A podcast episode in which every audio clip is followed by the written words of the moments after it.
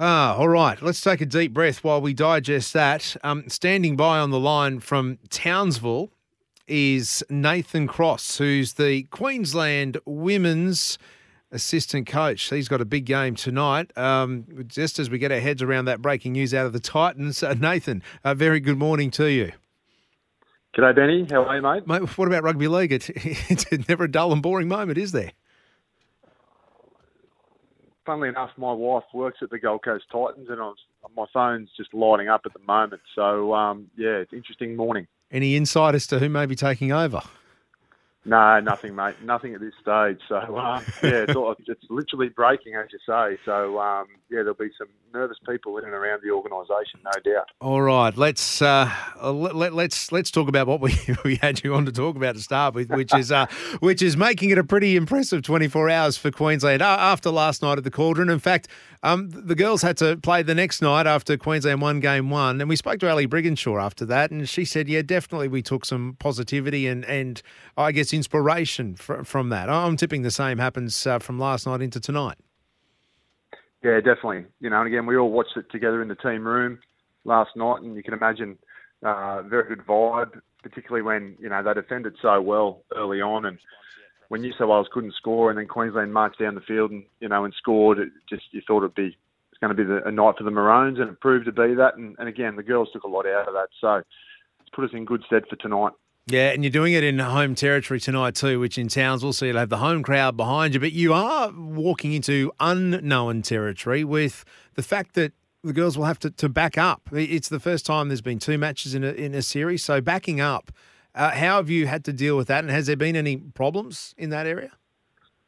It's been challenging, Benny. Actually, it's uh, you're right. First time they've ever had to do it, combined with the fact that they've left Origin one and gone straight into an NRLW preseason. Oh, yeah. uh, we found that a lot of the girls come back fairly fatigued.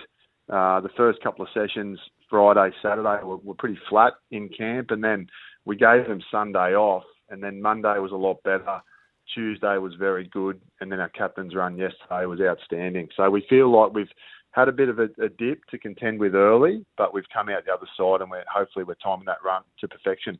Oh, fingers crossed. Now we know the equation because it does come down to aggregate. Well, actually, we know the equation. Queensland wins, you win the series. That, that's pretty simple, isn't it? Is that is that the way you look at it, or because there is the there is the nine points. If, if, New South Wales win, they have to win by nine. Does that come into your your calculations or considerations when you, you're trying to plan for this uh, match tonight?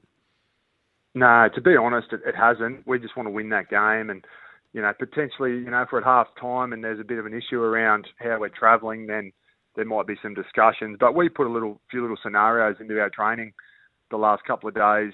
You know, I guess a few little trick shots if we were chasing points. But Tony, our coach, he's been really clear. We want to win both games. We, we were good enough to go to Sydney and win the first one, and we want to bring it home for Queensland tonight in Townsville, which you know should be a really big parochial home crowd, and yeah, there'll be no excuses. We're we're good to go. All right, you will have to do it without Robbo, won't you? Um, Julia Robinson, she, and she was so good for you, two tries in, in game one, but uh, she's uh, she's missing tonight, isn't she, through suspension?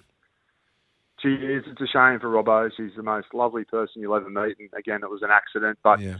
she's having to pay her dues at the moment. But uh, you know, young China Polata comes in. She's a Cowboys girl. Uh, she'll have a big sort of following here, and um, she's a similar player to Robbo in the sense that she's a power athlete. She's got a good, strong carry out of the backfield.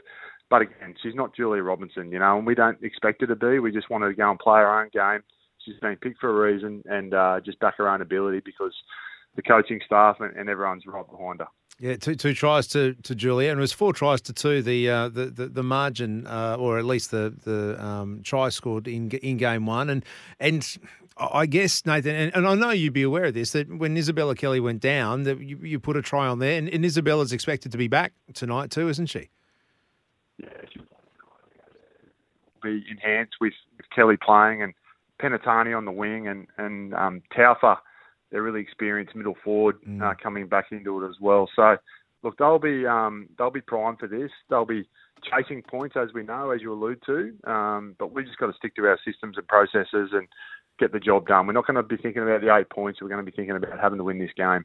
Oh, fantastic! We love that, and I hope the uh, the words of Choppy Close are ringing in the ears. I know he did uh, a great uh, a great speech beforehand, and he, and he and he spoke so eloquently too to us a couple of days ago about uh, these girls, this team, and how proud they are. They know what they're representing and and who they're representing. That the five million people of this state, mate. We wish you all the best. Let's make it two from two, uh, twenty four hours to remember uh, for for the Maroons.